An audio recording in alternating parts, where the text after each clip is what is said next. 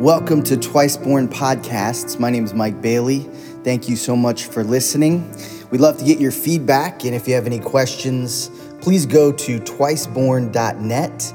You can also find us on social media. I hope that you find this podcast helpful and informative. God bless. The mission that Christ gave his disciples before he ascended into heaven. And he says in Matthew 28 18, Then Jesus came and said to them, All authority on heaven and on earth has been given to me.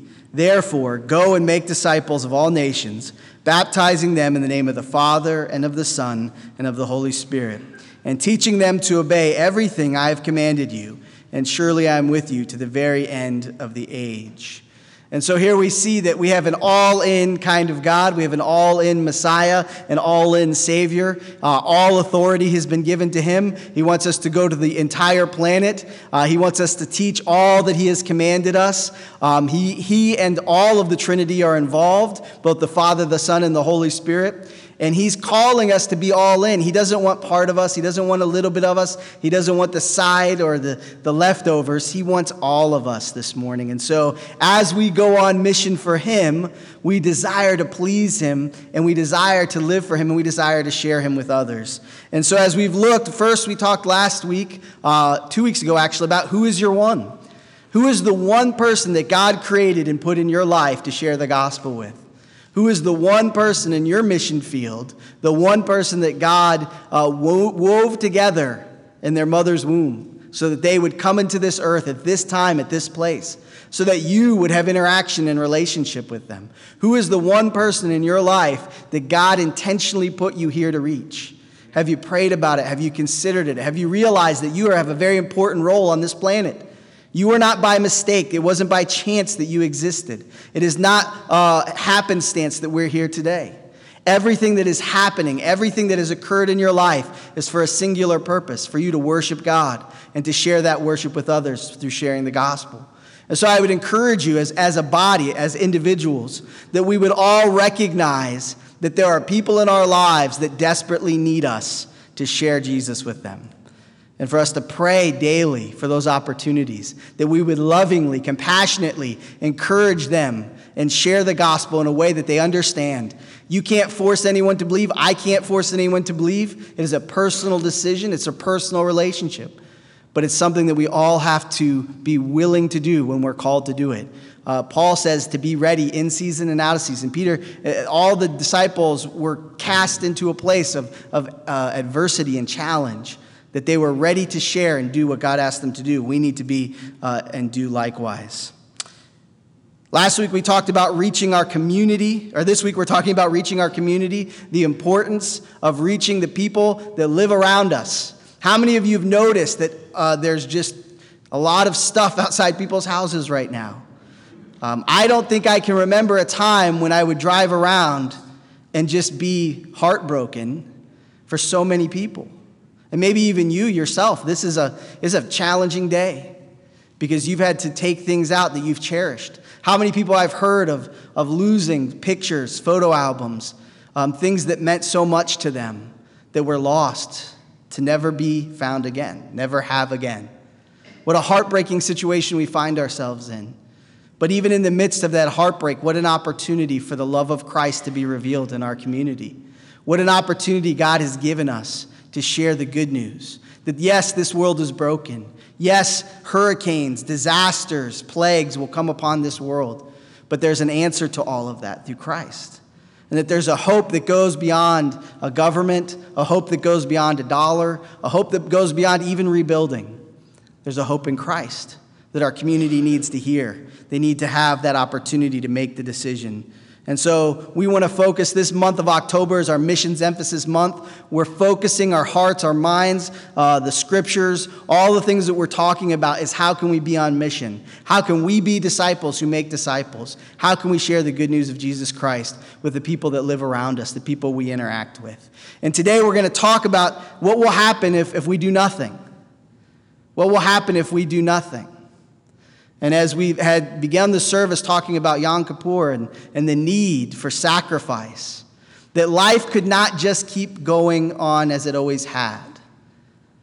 I don't know about you, maybe you can relate to this, But there are times in your life where challenges come up and all you want to do is ignore them. Have you ever felt that way? Have you ever had things happen where you just didn't want to deal with it? You just hope if I ignore it, maybe it'll get better or go away, right? Like some of you, you have that check engine sign on in your car, and you just put a sticker over it and pretend like everything's okay.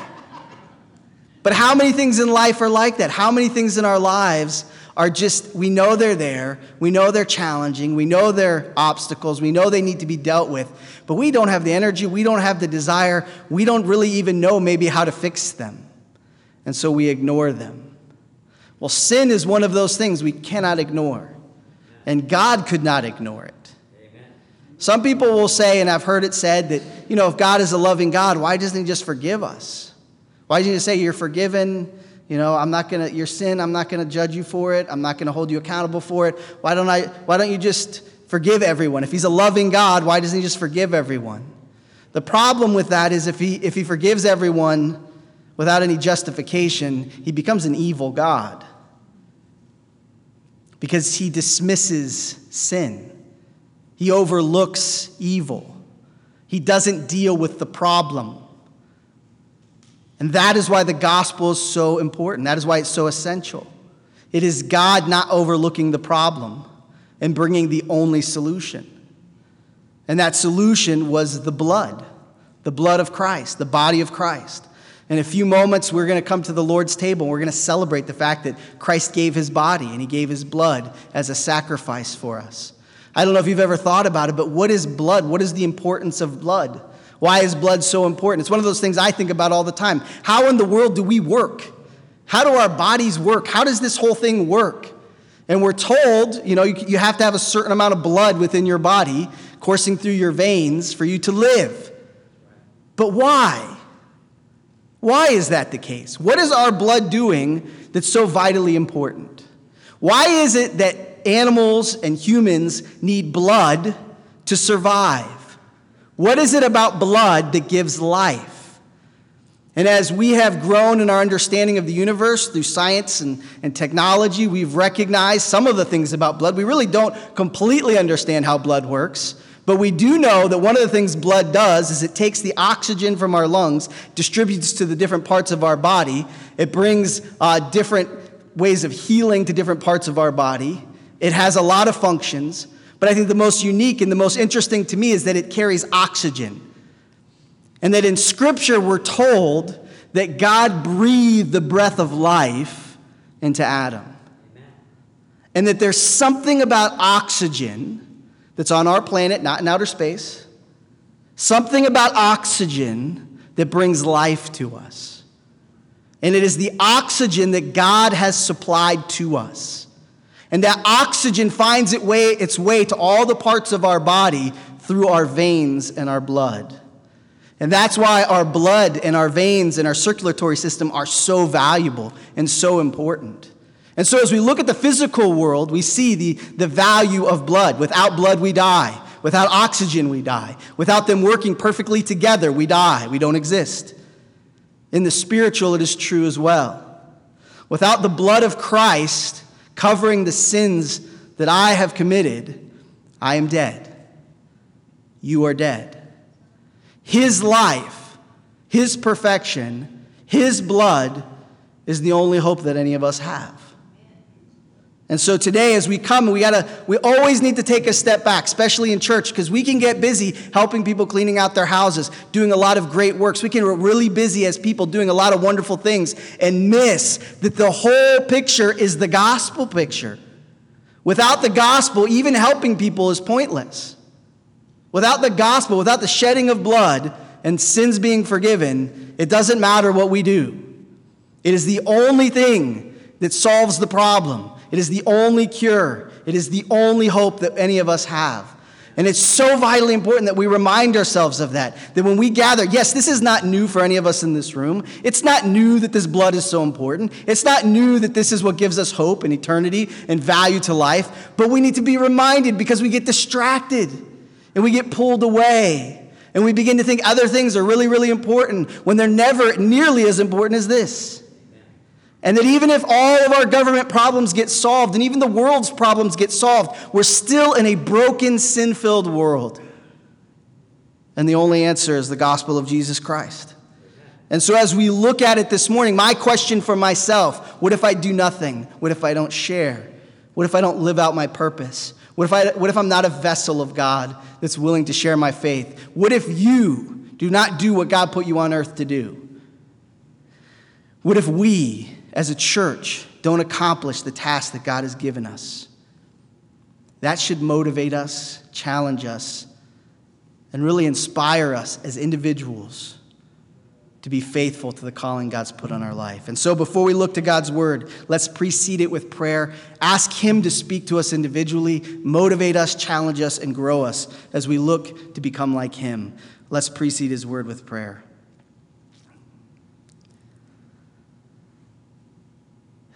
Father God, we thank you for the oxygen that gives us life.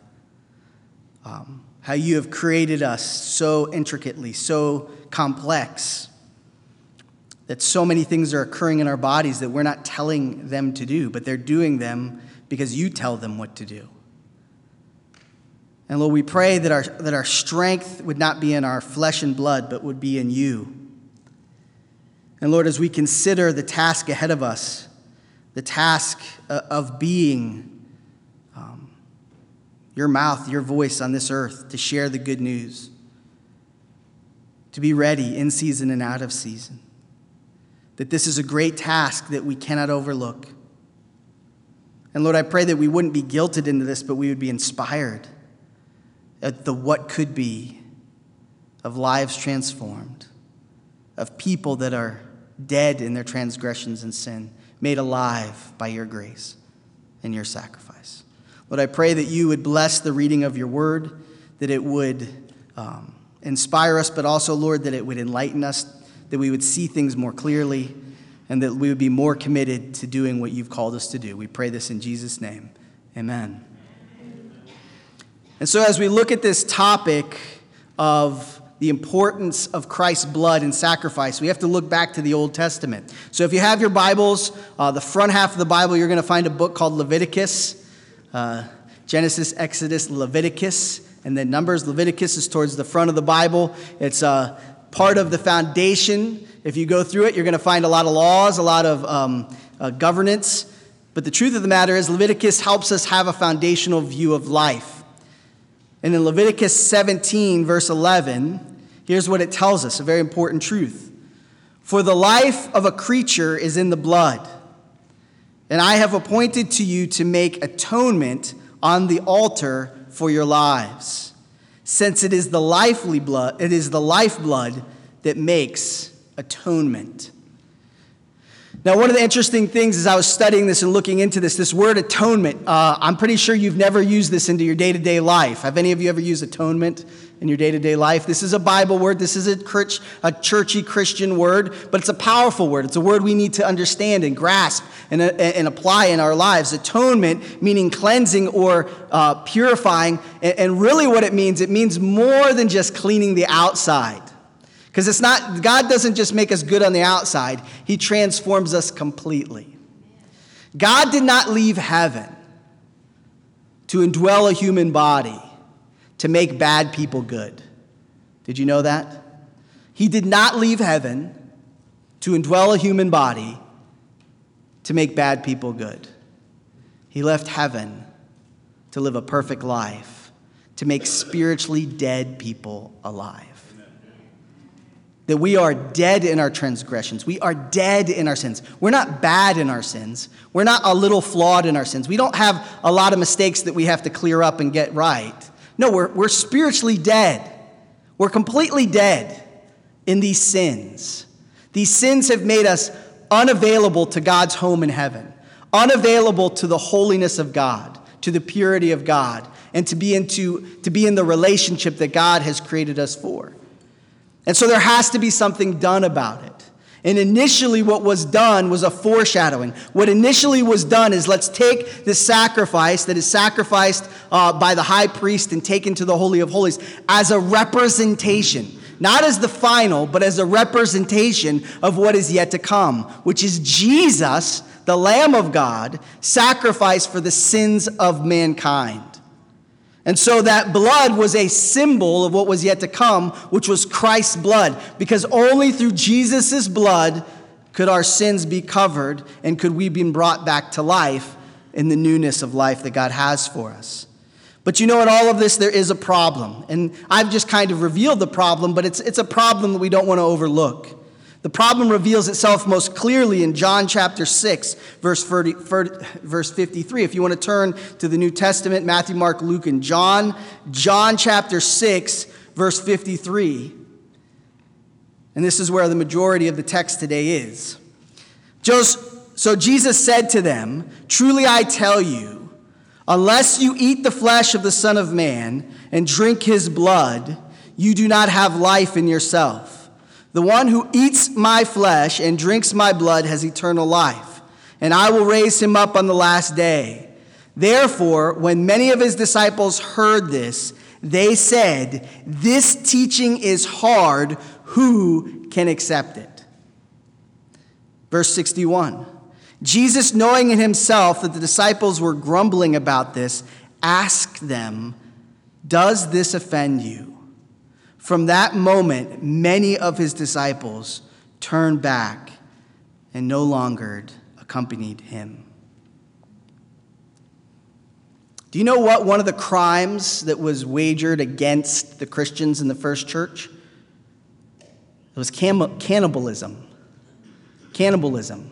Because the Romans heard that these groups of people were gathering and they were worshiping this guy Jesus and they were eating his body. They were, they were having communion, they were eating his body and drinking his blood. And so they thought literally that was what was happening. And so one of the reasons Christianity became outlawed in the first century was because they thought we were cannibals. And the truth of the matter is, Jesus didn't make it easy on the front end. He didn't say that this is going to be so easy, you'll completely understand it, uh, and none of it will challenge you. Actually, he said, Consider the cost when you come to be my disciple. He said, Look, this is by faith that you follow me. And there are things you're not going to totally grasp, and there are things you're not going to totally comprehend. But if you're willing to trust me, you're willing to put your faith into me, I will make them clear. But one of the things you and I, and if you're a believer in this room, I hope that you do not get frustrated in sharing the gospel. Not everyone everywhere is going to say, Yes, I want Jesus as my Lord and Savior. The truth is, we've talked about it. Wide is the path that leads to destruction. Many there that go by it. Few there that find the path that leads to salvation because it is narrow. And so when we share this, maybe you've shared this with a grandchild, maybe you've shared this with a niece or a nephew, maybe you've shared the gospel with someone you care about and they've rejected it as foolishness. How could you believe that absurdity? That is outdated. That is beyond. We're way beyond that now. We know much better than that now. There are many people that will look at Christianity and will reject it based on these things. And it will test your faith. And will you still have the bravery and courage to stand up and declare the gospel, even in the midst of ridicule? Will you not be ashamed of the one who has given you salvation? This is our challenge. This is the problem. The problem is we have the greatest gift that anyone could ever have, but there's a lot of people who don't want the gift. We have the most wonderful news that the world needs to hear, but much of the world doesn't want to hear it. And so it's a challenge. We cannot deny that this is a challenge. We cannot deny that it, this is a difficult task ahead of us. But we also must recognize that in the midst of the group, there are still those who seek. There are still those who desire. There are still those who will receive the gift and, and be under the covering of Christ's blood and receive that atonement for their lives. And so, even if it were for the one, even if your whole life you shared with millions or thousands of people and you only reached one, it would be worth it. It would be absolutely worth it. All the rejection, all the ridicule, all those saying you're foolish. How could you believe something like that? How, how in this day and age are you following this? That's okay. Paul says when you get to the place where you love God so much and you realize the, the beauty of following Christ, you consider it joy when people do that. And in the midst of it, you pray for them and you, you desire for them to come to Christ. We all, if we're going to be true followers of Christ, need to desire for people to know Him. Even if they seem as far away as possible at this moment, we need to desire for them, for the scales to fall off like Saul so they can become Paul. But it is not easy, and we need to be steadfast and strong and not let our emotions and, and let our feelings be hurt because not everyone is going to like this message. Not everyone's going to receive the message of a death on a cross.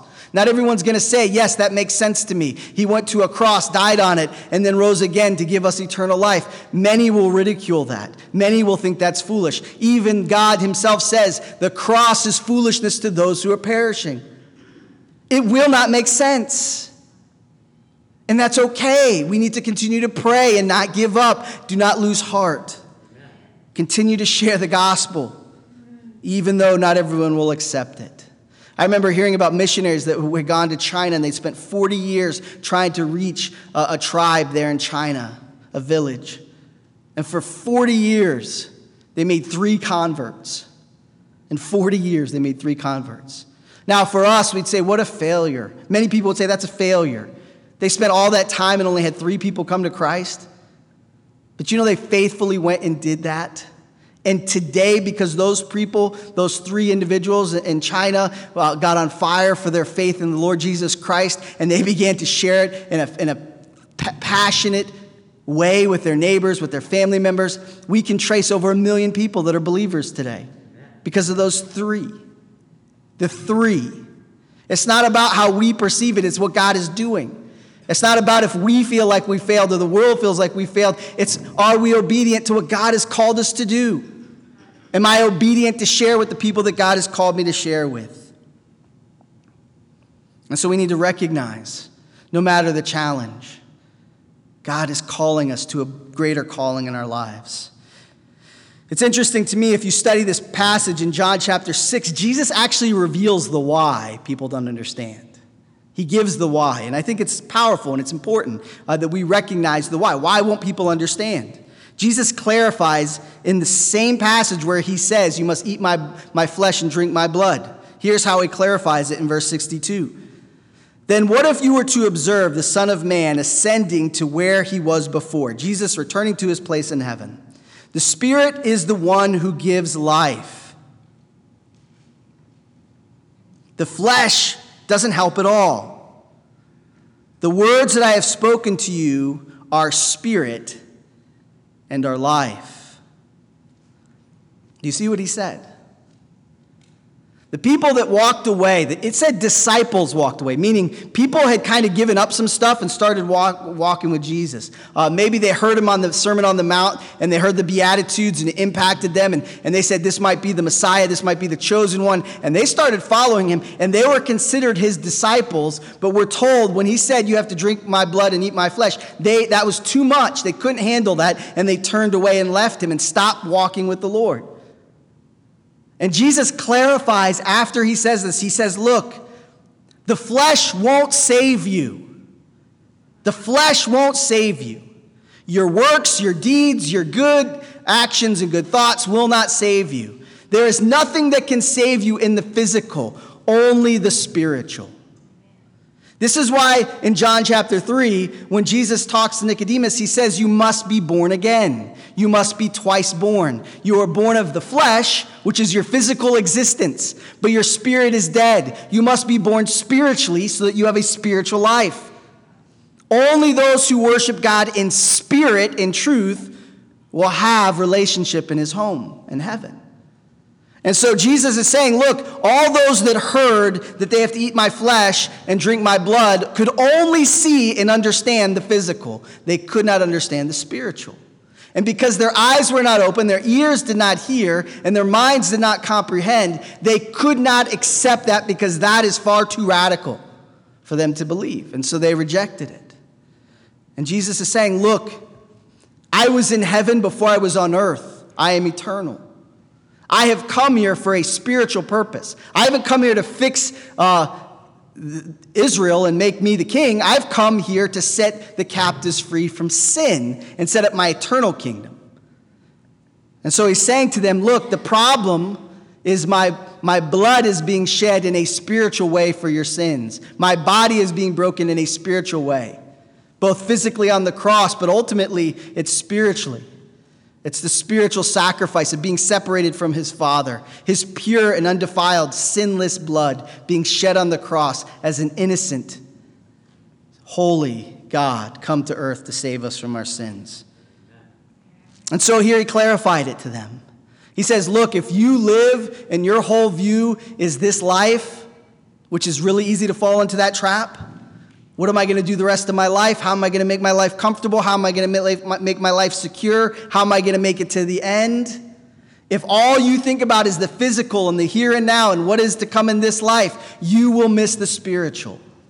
Because the spiritual has a much greater gas, a, a, a, vast vision of the future, eternity. Its gaze is not upon just today, it's upon forever, all the days. The days that we don't even understand because they're past this life.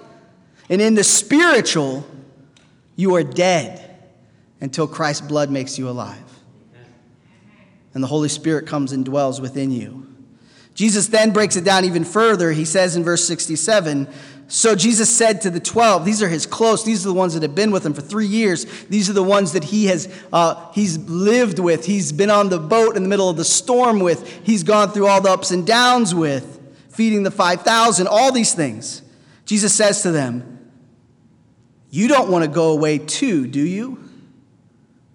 Right? Have you ever been in the middle of something really challenging in your life? And this question comes Am I going to give up on my faith? Am I going to walk away from my faith right now? Because things got really hard. Things are happening I can't understand. Difficulties have come about that I didn't expect. Am I going to leave him? Am I going to walk away in this moment? This is a pinnacle moment for the disciples. It's a tense moment. All of the other, the, a large group, we don't know how many, have left, have walked away. Simon Peter answers, Lord, to whom will we go?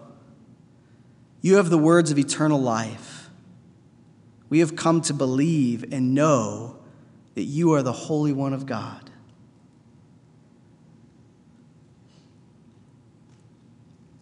Peter had eternal perspective. He understood that there was no other opportunity, there was no other hope, there was no other sacrifice that could satisfy the cost of sin. He put it out there. Have you ever put that thought out there? If not Christ, then who? When I share the gospel, sometimes the, the conversation gets to a place where I, I ask, you know, if it's not Jesus, then you are Jesus. And I know for myself, I don't really have much for me to offer me. If I die, I don't offer myself eternal life. I don't offer myself eternal wisdom. I don't offer myself eternal guidance. You know what I offer myself? A limited perspective, what leads to anxiety and stress. I offer myself very, very little. And if, if most people were honest, if we were all honest, we'd recognize if there is no Christ, then we are absolutely hopeless. If not Christ, then who? You, me, us, the government? Who? Who solves the problem? Who solves this problem of sin and death? And so Peter recognized that and he said, You are the Holy One. You are the true one and holy God. He declared Christ to not only be 100% man, he claimed that Christ was 100% God. That God's solution to the sin problem had been revealed, and that it was up to us now to receive, believe, and follow. John, who was Jesus' cousin, was baptizing people in the wilderness. He was declaring that the Messiah was soon to come. And he says this amazing thing. It's the first time it's said in the Bible, it's very unique. John chapter 1, verse 29. It says, Next day, John saw Jesus coming toward him, and he said, Look, the Lamb of God who takes away the sin of the world. Jesus was the Lamb of God. Jesus was the sacrifice that there could be no other sacrifice. He was the answer that there could be no other answer. And so this morning, as we gather, we're talking about something much bigger than any of us in this room. We're talking about eternal things the issue of life, the issue of our souls, the issue of eternity. These are very big topics. Have you settled this in your heart? Has this been dealt with in your mind? Do you have assurance that you are covered by the blood of Christ? That you have received the gift of eternal life? That you've repented and received and have been atoned for your sins? If so, has it moved you to share it? Has it impacted you in a way that you desire others to know? Has it motivated you to reveal this truth to others? Because that's really the question. These are all beautiful things to talk about, but God is, is looking at our heart. And He's saying, What about you? Where is your faith today? What is your faith in today? And if your faith is in me, and, and you're trusting me with this, am I not also worthy to be shared with others? Isn't it worthwhile to be poured out into other people's lives so that they too can have this hope? They too can have this life. My encouragement to all of us in this room is let's be committed. Nothing I have said this morning has been new to you. But my prayer is that it motivates us. Because we don't need new information. We need to be reminded of what we should already be doing. I need to be reminded every day of who I am in Christ and what I am to do as his follower. We need to realign our lives back on the path that leads to life. We have to realign literally every moment back to Christ. We have to always remind ourselves that it's only by His shed blood, it is only by His sacrifice, it is only by His grace that I have any purpose for today. This moment has value because of Him. This day has value because of Him. This year has value because of Him. My relationships have value because of Him. My job has value because of Him. If you separate him from any of them, they become worthless. But by his blood, you've been set free. And in that freedom, we are to share it. Are we willing to do that today? As we prepare our hearts to come to the table where we truly, he said, Look, as often as you gather together, don't forget this, because we are inclined to forget. It's easy for us to forget what our purpose is, what our place in this life is, why we do what we do. Let us not forget. It is by his body that was broken and by his blood that was shed that we have eternal life. And so, as we come to the table this morning of communion, let us prepare our hearts. We're told in Corinthians to take this extraordinarily seriously. This is not a ritual. This is not, hey, it's that time again, let's do that thing again. This is thinking and focusing and worshiping on an eternal level. This is tuning your spirit into the God of the universe. This is reflecting on the salvation that has been brought to you. And it is a time we're told to search our hearts, to search our lives, to see if there's anything that needs to be cleansed, anything that needs to be changed, anything that God needs to take and, and take from us and heal us from whether it's bitterness or anger, hostility, is things that we're holding on to that we should not be holding on to. This is the moment to release that. This is the moment to forgive that person, to forgive that situation, to let it go, give it to God, and allow Him to have justice. This is that moment to prepare our hearts to celebrate in remembrance the death, the burial, and resurrection of Christ. And so, as we come to this most valuable moment, let us take it very seriously.